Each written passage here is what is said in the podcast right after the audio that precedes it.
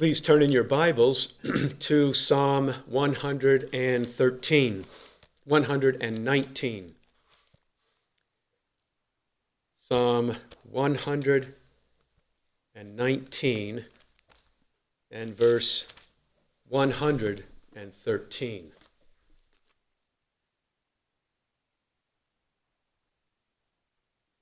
Psalm 119 and verses verse 113 through 120 will be our passage for the sermon this morning.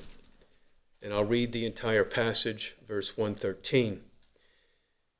I hate those who are double minded, but I love thy law. Thou art my hiding place and my shield. I wait for thy word. Depart from me, evildoers, that I may observe the commandments of my God. Sustain me according to thy word, that I may live. And do not let me be ashamed of my hope. Uphold me, that I may be safe, that I may have regard for thy statutes continually. Thou hast rejected all those who wander from thy statutes, for their deceitfulness is useless. Thou hast removed all the wicked of the earth like dross. Therefore I love thy testimonies. My flesh trembles for fear of thee, and I am afraid of thy judgments. The main theme of this section of Psalm 119 is the man or woman who puts their hope and confidence in the Word of God. It is to the Word that this psalmist here looks for his strength and help, for his comfort and hope in every time of trial and need. He goes to the Word of God and he rests his soul upon God and his Word. And the psalmist is able to do so because he believed that the Word of God was certain and trustworthy that it was true because every word of Scripture is breathed out of the mouth of God. It has come down from Him. It is the inspired Word of God, and every word of it is true and trustworthy. There can be no lie, there can be no deception, there can be no shade of deceit anywhere in the Scriptures. God is light, and in Him there is no darkness at all, and so there can be no lie there can be no falsehood in any of his words. All of his promises are true, and they are utterly certain and trustworthy. It is a most remarkable thing about the Word of God that there is no distinction, there is no distinction between the character of God and the character of His Word. He is a God who is faithful and true, and so his word is faithful and true as well. He is a God who is pure and holy. His word is pure and holy. So the word of God can be trusted in every trial, in every difficulty, calamity, in every perplexity of life. And this is what faith enables us to do. Faith enables us to look through the Word, beyond the Word, to the God who stands behind every word that He has spoken. The true and living God of the Scriptures, that's who we look to as we consider His Word. It can never fail, and it is always a Word that we can trust in. In this section of the psalm, the psalmist, who I think is David, I'm not persuaded he's someone else, but the commentators don't seem to be all that sure of who the writer of this psalm is. But the psalmist here, he makes five confessions, five statements concerning himself and God. The first confession here is regarding his commitment, his commitment to God in verse 113. He says, I hate those who are double minded, but I love thy law. The word double minded speaks of those who are unstable, They waver between two opinions. They are those who have no firmness, they have no strength, they have no stability, they have no settled convictions, no foundation in their souls. They have a divided heart and half a heart. They are constantly vacillating between two opinions and they are never sure what is true absolutely, and they are never certain as to what is the good and the right way to live. He does not speak here of unbelievers who are who outwardly deny the existence of God and have no regard for him in any way. The unbelievers of the world, they are not double minded, they are single minded. They are single minded in their unbelief. The double minded here are those who profess to know God and who try to serve Him, but they always do so with a double heart. They are those who walk along the fence. They are like Mr. Facing both ways in Pilgrim's Progress. They have one foot in the world, they have one foot in their religion, and they think it will turn out for them well in the end. But to be a double minded man is to be one who has no real loyalty to anything. Such a person does whatever seems to be easiest, whatever seems to be most convenient for them in any given situation, and you never know which way they will turn. James speaks of the double minded man. James chapter 1, he says that he is like the surf of the sea, driven and tossed by the wind.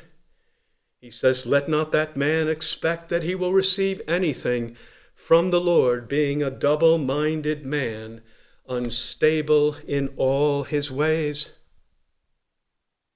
The word that is used here actually speaks of the top branches of a tree, which are blown in the wind back and forth. They are tossed by every wind which blows.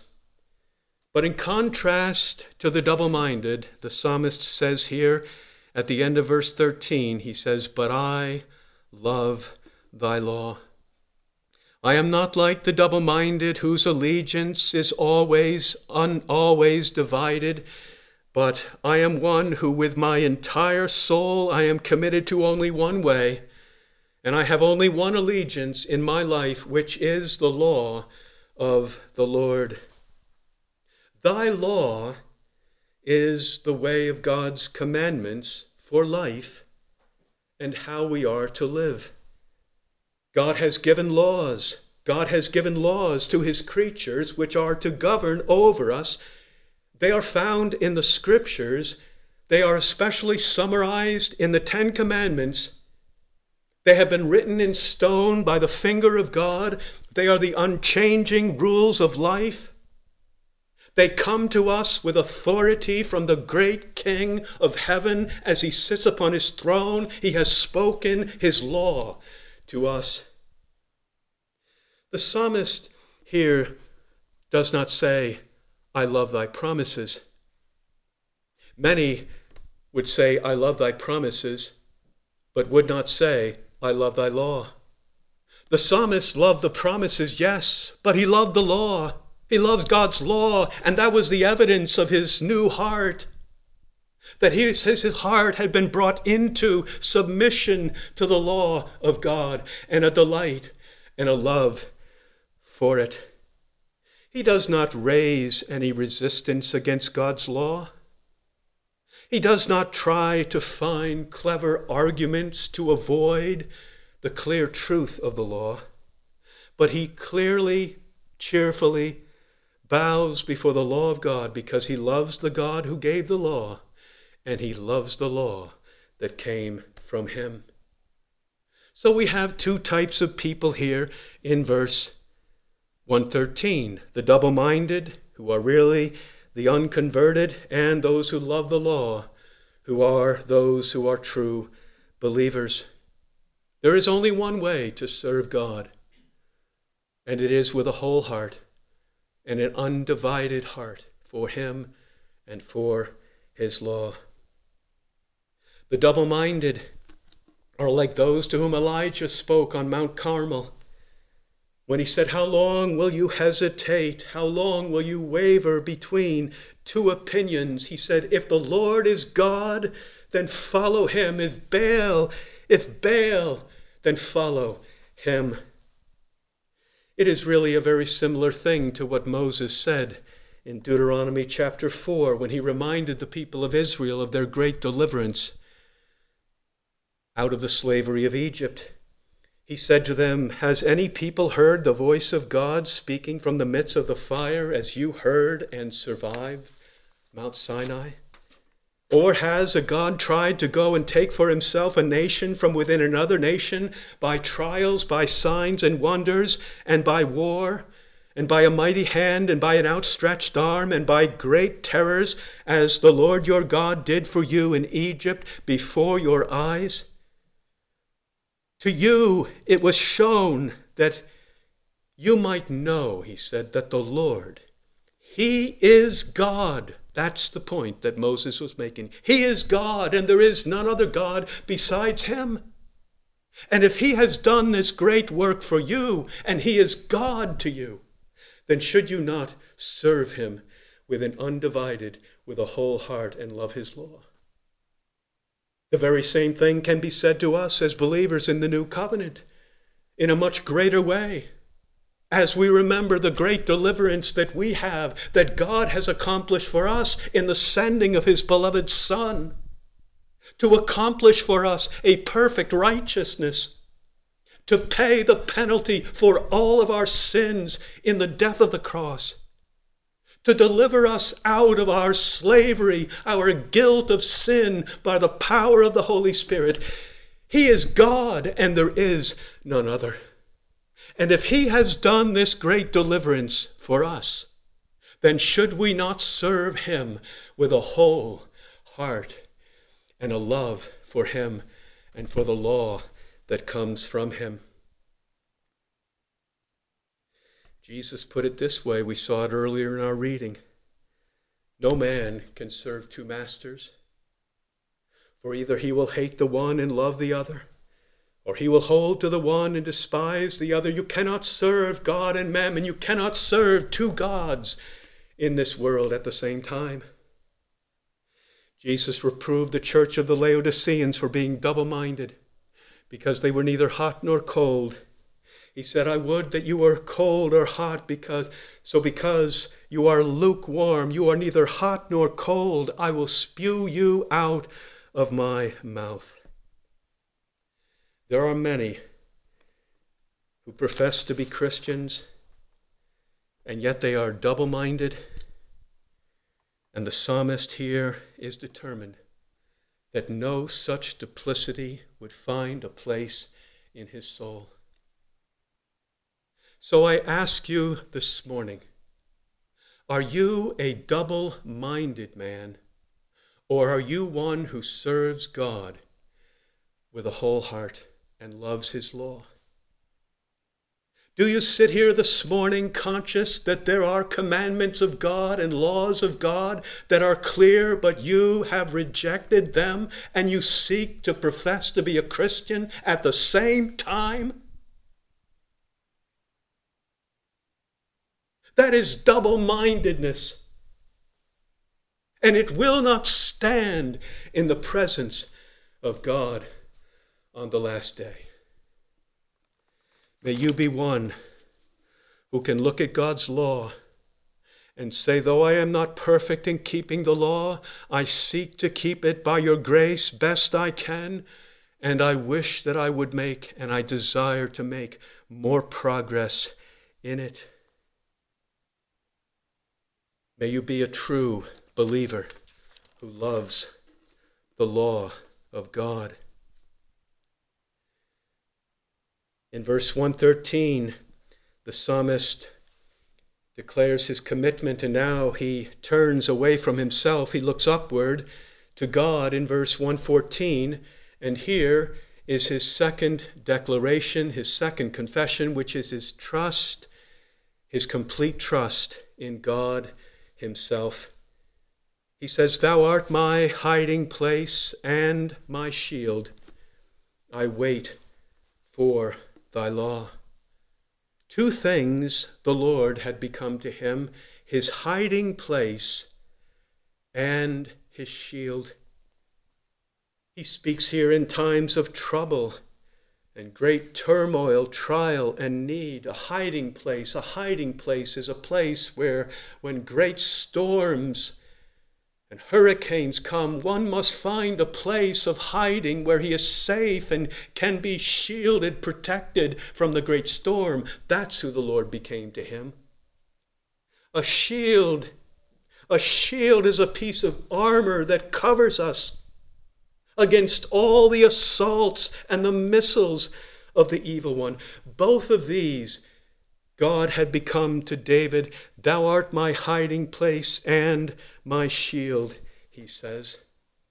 Notice he says, Thou art my hiding place and my shield. He does not say, Thou hast given me a hiding place. He does not say, Thou hast given me a shield.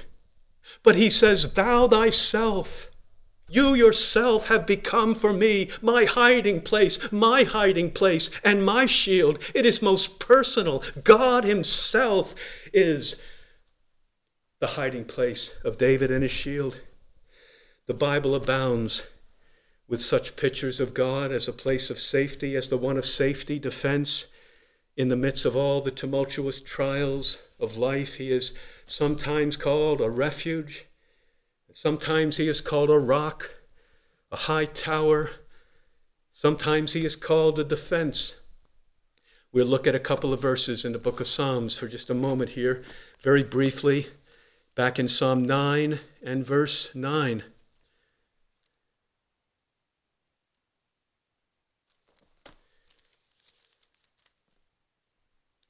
Back in Psalm 9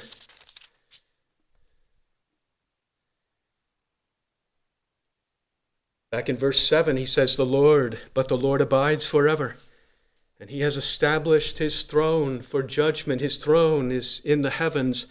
And then he says, down in verse 9, he says, The Lord also will be a stronghold for the oppressed, a stronghold in times of trouble, a stronghold, one where we may go and find refuge and safety.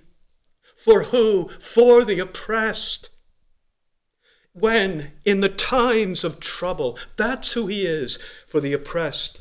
In times of their trouble, he is a stronghold for us.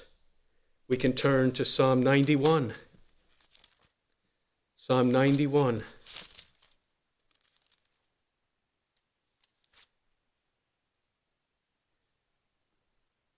And verses 1 and 2. He says, He who dwells in the shelter of the Most High will abide in the shadow of the Almighty. I will say to the Lord, my refuge and my fortress, my God, in whom I trust. We see there in verse 1 that there is shelter, the shelter of the Most High. Where do we find the shelter of the Most High? He tells us at the end of verse 1 in the shadow of the Almighty. That's all we have to do to find safety and shelter is bring ourselves under the shadow, just the shadow of the great and mighty God. Just under his shadow, there is protection and safety and refuge. What powerful protection is found in him, our refuge, our fortress, in whom we can trust. We can turn back to Psalm 46. In Psalm 46 and verses 1 through 3, he says, God is our refuge and strength, a very present help in trouble. Therefore, we will not fear, though the earth should change, and though the mountains slip into the heart of the sea though its waters roar and foam, though the mountains quake at its swelling pride. David here, he or the psalmist, he speaks of the many dangers of life. There are sudden calamities. There are unknown trials that come upon us, and when they do, there is only one place where we may go to find refuge and strength in those times, and it is in the Lord. We live in a time of relative safety right now, but it is very precarious, and it all hangs by a thread. What will we do? What will you do when the whole earth begins to shake and everything around us seems to be coming into convulsions? And even the mighty mountains, the mighty mountains that seem so immovable and stable, they begin to slip down into the heart of the sea. And life seems to be coming apart at the very seams all around us. What will you do in such a time as that? There is only one place to find safety and refuge in the eternal power and love and stability of God, who will forever be perfect in his peace upon his throne and will always be a hiding place and a shield to us as his people. We'll turn back to Psalm 119. Psalm 119 and verse 114. Thou art my hiding place and my shield. We need divine protection which can only come from the Lord Himself. And so here is a truth that we should always cherish and rest upon it all times and never let go. Thou art my hiding place and my shield. We see at the end of the verse, he says, I wait for thy word. He speaks here of the word of God in general, especially his promises. Now he speaks of the promises of God. And he tells us how we must go to God as our hiding place and our shield through his word, where he waits for the word there. When great trouble comes, he says, This is what I must do. I must run to the Lord, my hiding place and my shield. And there, in that hiding place and under that shield, this is what I will do. I will wait for the fulfillment of his word of promise to me. To wait for his word means to hope in his word of promise to be fulfilled. To wait and to hope is not something that we do very well because we want the answer and the deliverance to come quickly. And when we have to wait, we easily grow anxious and impatience. We begin to think that there is something that we must do. We do have our duties, but sometimes all we can do is to wait. And that's what the Lord wants us to do to wait in hope in the hiding place, in the shield, under His protection for His promises to be fulfilled at the proper time. You remember what happened to Abraham and Sarah. God gave them the promise of a son, but they had to wait upon the Lord for so many years. Their faith was tested. They grew impatient at times. Abraham, he wanted Eleazar to be the heir and the son of promise, and Sarah thought she came up with a better idea with Hagar. But all they needed, all they really needed to do was to find their hiding place and their shield under the great God, and there to wait for the fulfillment of his promise in patience and in faith. This is what God desires us to know and to learn This is what he wants to prove himself to be to us our hiding place and our shield. That's why, no doubt, he sends trials upon us at times so that we would learn this by our own experience, so that we would not turn to our own devices and to our own ways, but we would run to the hiding place, and under his shield of divine protection, we would wait patiently and in faith for the fulfillment of his word. This is what he wants us to learn. The deliverance will come. His deliverance will never be denied. The great God in heaven, he cannot look down upon those who he sees coming to him and hiding themselves under him and finding him to be their shield and waiting upon his word. He cannot deny help and strength to them. He cannot ultimately not fulfill his promises to them.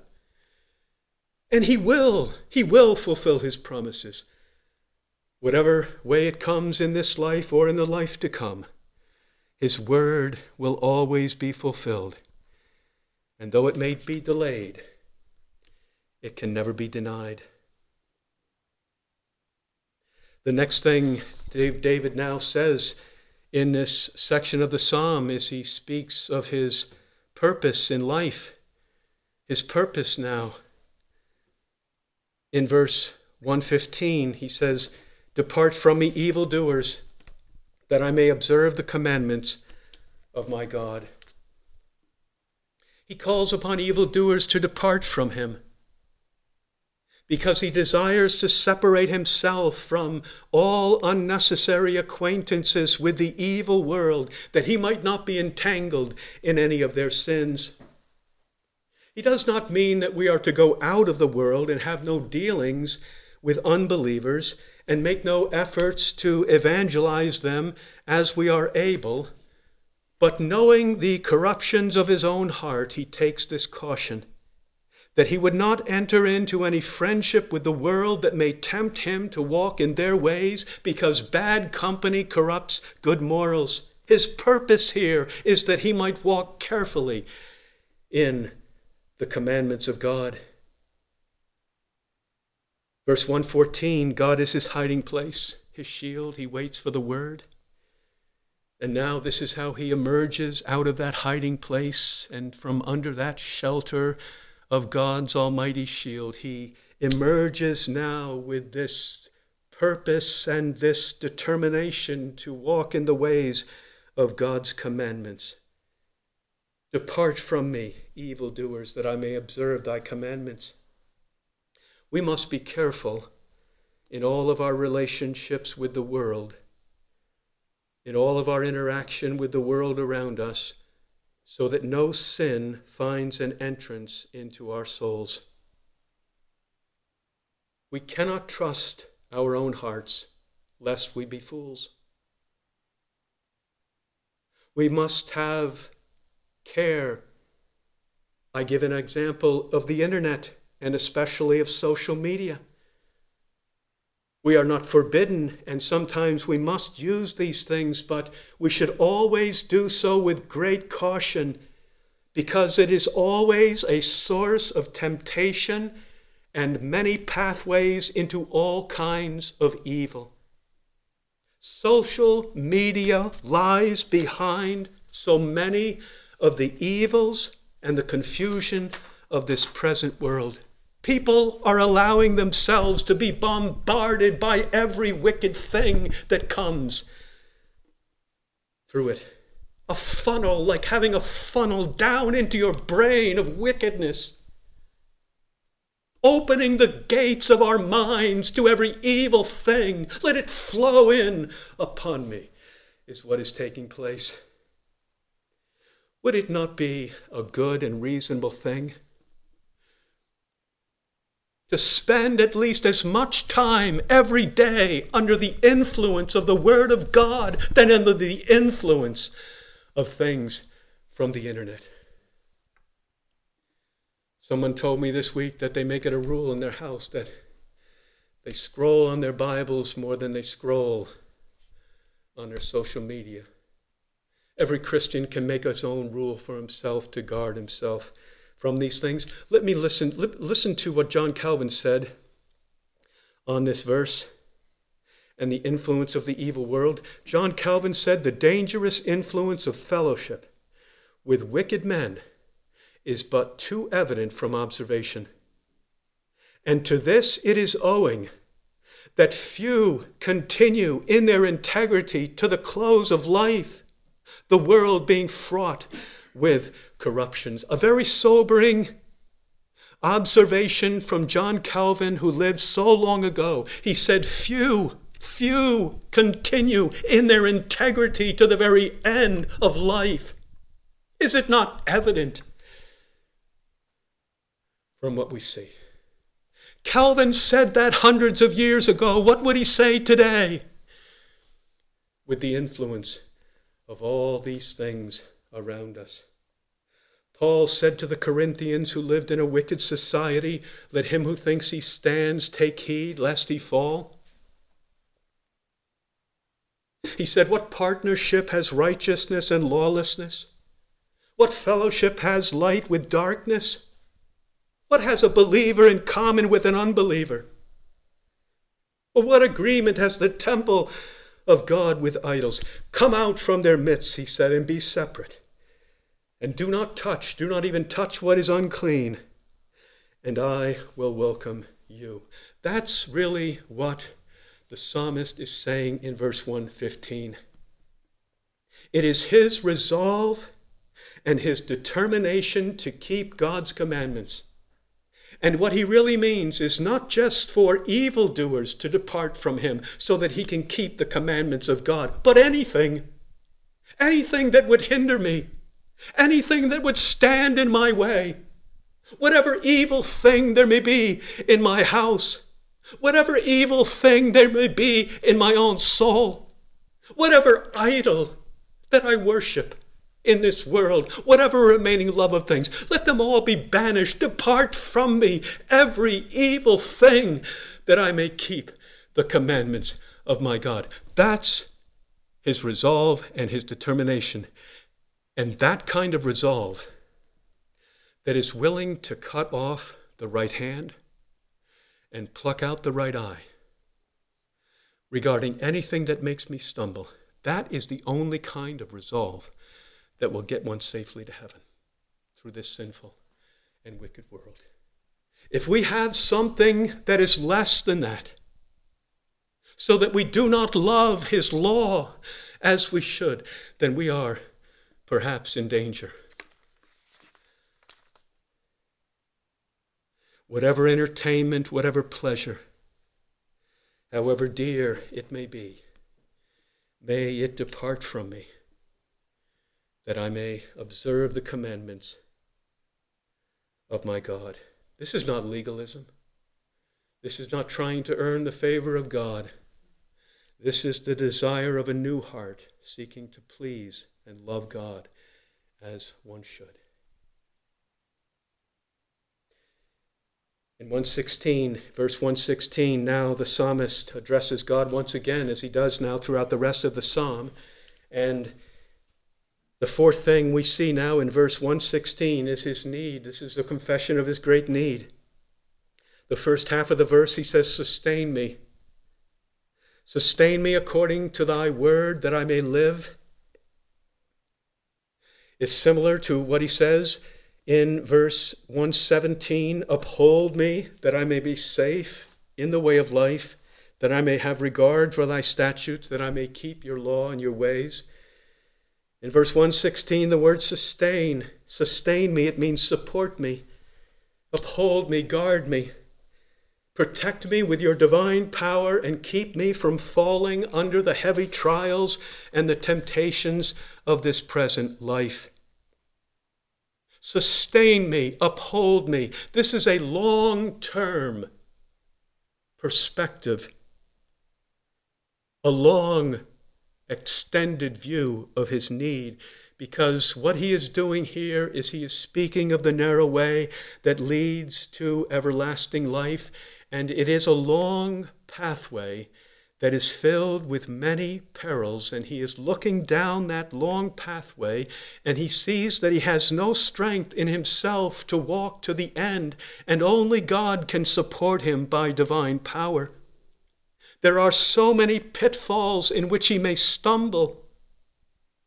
There are so many byways that can lead him astray as we have in Pilgrim's Progress. There is hill difficulty, and there is the valley of the shadow of death, and there is Apollyon there, and then there is Doubting Castle, dangers all along the way.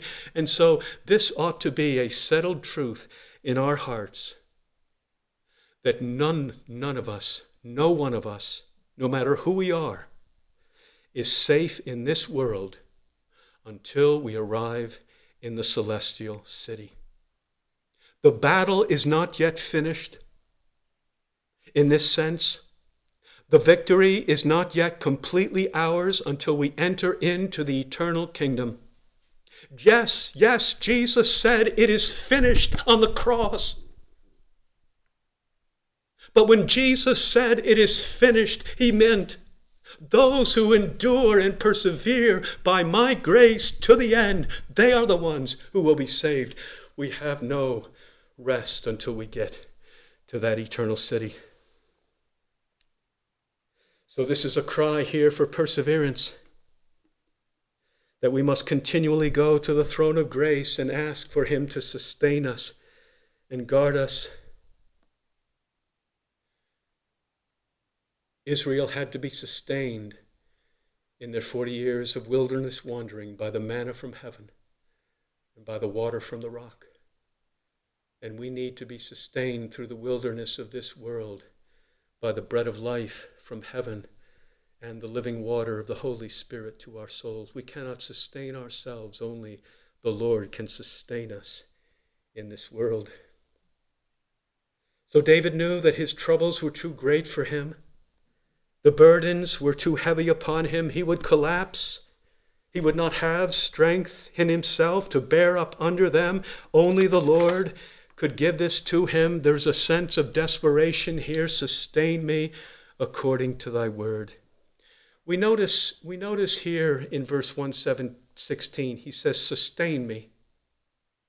He does not say, Deliver me, but sustain me.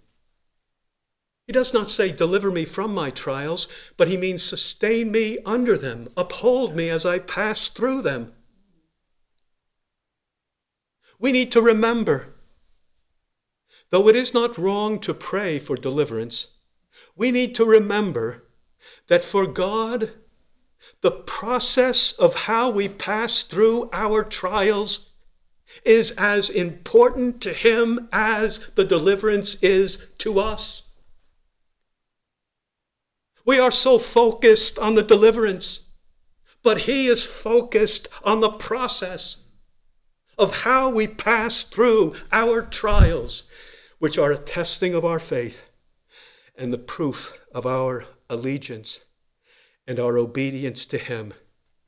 And to pass through the trials is for our growth in grace and our maturity and our holiness in the Christian life. That's what the Lord is most interested in. You remember the apostle Paul in 2 Corinthians chapter 12 where he had the thorn in the flesh, the messenger from Satan. He asked for deliverance three times that the Lord would deliver him from it.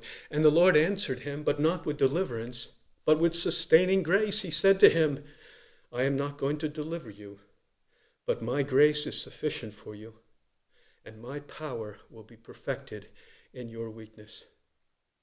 And surely, perhaps, Paul would have had to come to this verse because this is what he would need to pray for after he heard that word from Christ. Sustain me now. Sustain me and uphold me according to your word of promise, that your grace will be sufficient and your power will be perfected in my weakness. This is not a fancy prayer. This is not eloquence in prayer. This is the most simple cry sustain me, uphold me. Sometimes, sometimes the trials of life are so heavy that all one can do is make this cry sustain me and uphold me in the midst of these things. We do not know. We are given no circumstances here or details as to the trial that the psalmist was passing through. We do not need any of those details because God knows every detail. And all we must do sometimes is simply cry, O Lord, sustain me and uphold me. There is always power and grace in Him to uphold us. Isaiah said, Do you not know? Have you not heard? The everlasting God, the Lord, the creator of the ends of the earth, does not become weary or tired. His understanding is inscrutable. He gives strength to the weary, and to him who lacks might, he increases power. Though youths grow weary and tired, and vigorous men stumble badly, yet those who wait for the Lord will gain new strength. So he is able, he is always able to sustain us and to uphold us in whatever need. His power always comes to meet us in our weakness. They will mount up like with wings like eagles. They will run and not grow tired. They will walk and not become weary. So he says here in verse 116, sustain me according to thy word. He means according to the word of your promise. Sustain me through the Christian life. Give me the strength of perseverance that I need. To the very end, sustain me according to the promises of your word. And we have many such promises in the scripture. Jesus himself said in John 10 of his sheep, I give eternal life to them. They shall never perish no one shall snatch them out of my hand. My Father who has given them to me is greater than all, and no one is able to snatch them out of the Father's hand. That's what we must pray. Lord, sustain me according to that promise that you give eternal life to me, and I shall never perish. I will raise them all up on the last day. Sustain me to the end, that you might raise me up in glory and power at the resurrection.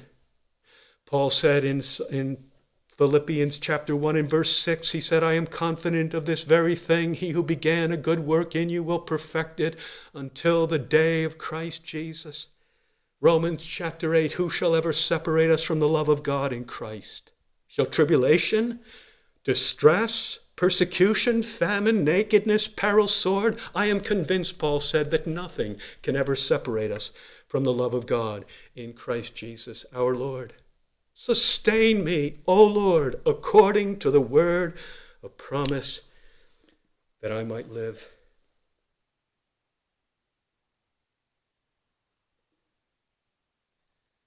Back in, Psalm, verse 113, he spoke of his love for the law of God. That was not a self righteous boast, but it came from a man who knew God to be his hiding place and his shield. And it came from a, a man who knew only God could sustain him and uphold him that he might continue to live. At the end of verse 116, he says, Do not let me be ashamed of my hope. His hope was in God and His Word and the deliverance that God promised in the Scriptures. And he asked God here that God would not disappoint him so that he would be ashamed before his enemies. This is what happens to us when our trials extend for long periods of time and there seems to be no deliverance. We wonder whether it will ever come, and our weariness comes upon us as we wait, and so we cry out, Lord, do not let me be ashamed of my hope, because my hope has been in you as my hiding place and my shield, and I have waited for your word. Our hope will not ultimately be disappointed. We are tempted to think it will be disappointed. It will not ultimately be disappointed. Because the Bible says, whoever believes in him will not be disappointed. And the day is coming when Jesus will return from heaven in all of his glory and power and might. and he will raise us from the dead to appear before him. And it will be a day of eternal joy and thanksgiving, and we will say, as is said in Isaiah chapter 12 Behold, this is our God, for whom we have waited that he might save us.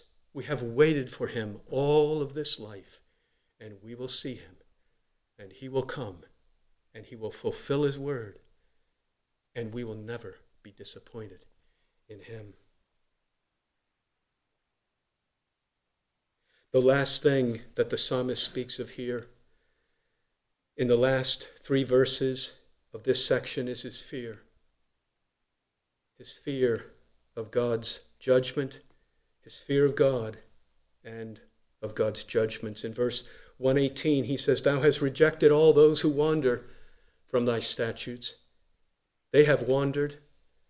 They have gone astray from his statutes. They have rejected him, and so he has rejected them as well. Then he says at the end of the verse, For their deceitfulness is useless, it is false.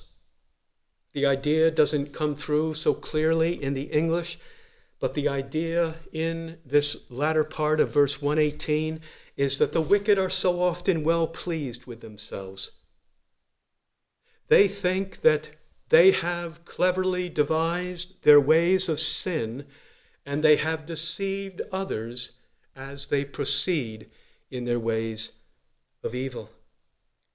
But what they have really done is only entangle themselves in their own deceptions. They have only entangled themselves in their own deceptions from which they cannot escape.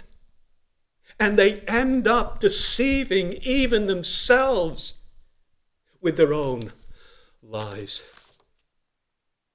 The wiser they think they are, the more they delude themselves. It is what Paul said in 2 Timothy 3 and verse 13 Evil men and impostors will proceed from bad to worse, deceiving and being deceived. They ruin themselves.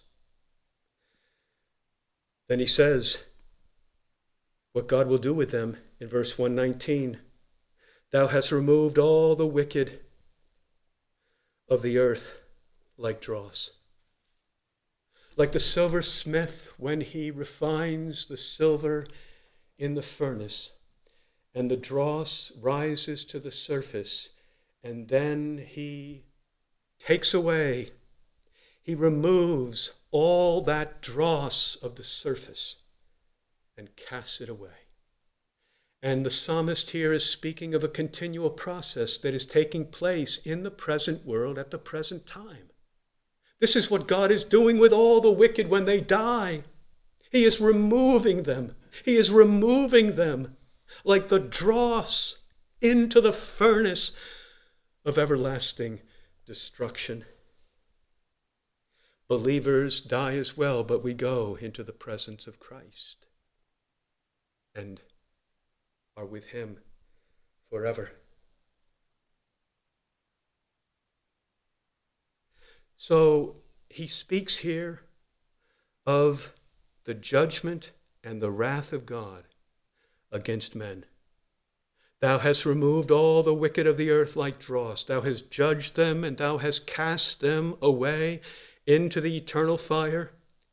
What is, what is the psalmist's response when he, continue, when he considers the fierce judgment and the wrath of God? Is the wrath of God something that is he regards as a blemish upon his character? Is the wrath of God something that should be hidden, that he is in some ways ashamed of it? No, no. Look at what he says at the end of verse 119. He says, Therefore I love thy testimonies. When I consider the terrible wrath of God that is coming against the wicked, what does it do to me? It causes me to love thy testimonies more than ever before and to cling to them and to be more careful to walk in them.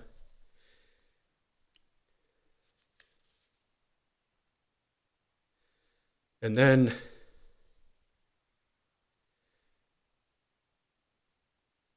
He considers the severity of God's judgment in verse 120. He says, My flesh trembles for fear of thee. and I am afraid of thy judgments. When he remembers what God does with wicked men, and the terrible torment and the destruction that comes upon them, even though he is in salvation and in a place of safety in his hiding place in God, yet he still trembles out of fear of the great and holy and mighty God, and he is afraid. He trembles at the judgment that God will bring upon the wicked. This is healthy Christianity. To have a full view of God, not a partial view of God, not a one sided and a distorted view of God that denies his holiness and his righteous wrath against men in their sins, but a full view of God. He is the hiding place, the place of safety and comfort. We love him. He has a great salvation, but he is also a God of terrible holiness and justice against the wicked. We need to have a full view of who he is. One man says this God's delay in punishment is compensated by its severity when it is inflicted. The last day will come. Every one of us will be there on that day. We will all need a hiding place from the wrath of God to come. There is only one hiding place for us. It is found in Jesus Christ, the great Savior of sinners. And it is only by running to Him in faith, in repentance, in submission to Him, to His Word. It is only by coming to Him that we will find safety and a hiding place and a shield on that great day. He who has been our hiding place and shield all of life, he will then be our hiding place and our shield on that great day. And he can be your hiding place and your shield as well. All of you who do not believe in him, you may come to him today, and he will be your hiding place and your shield. And he invites you to come to him and to find your peace and your rest in Him as the Savior. Let's pray together.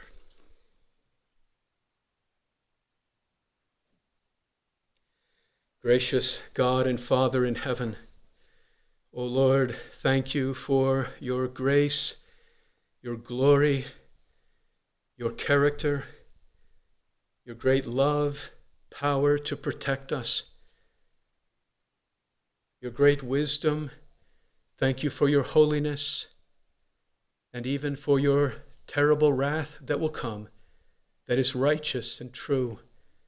And thank you that we have found a hiding place in our Lord Jesus Christ.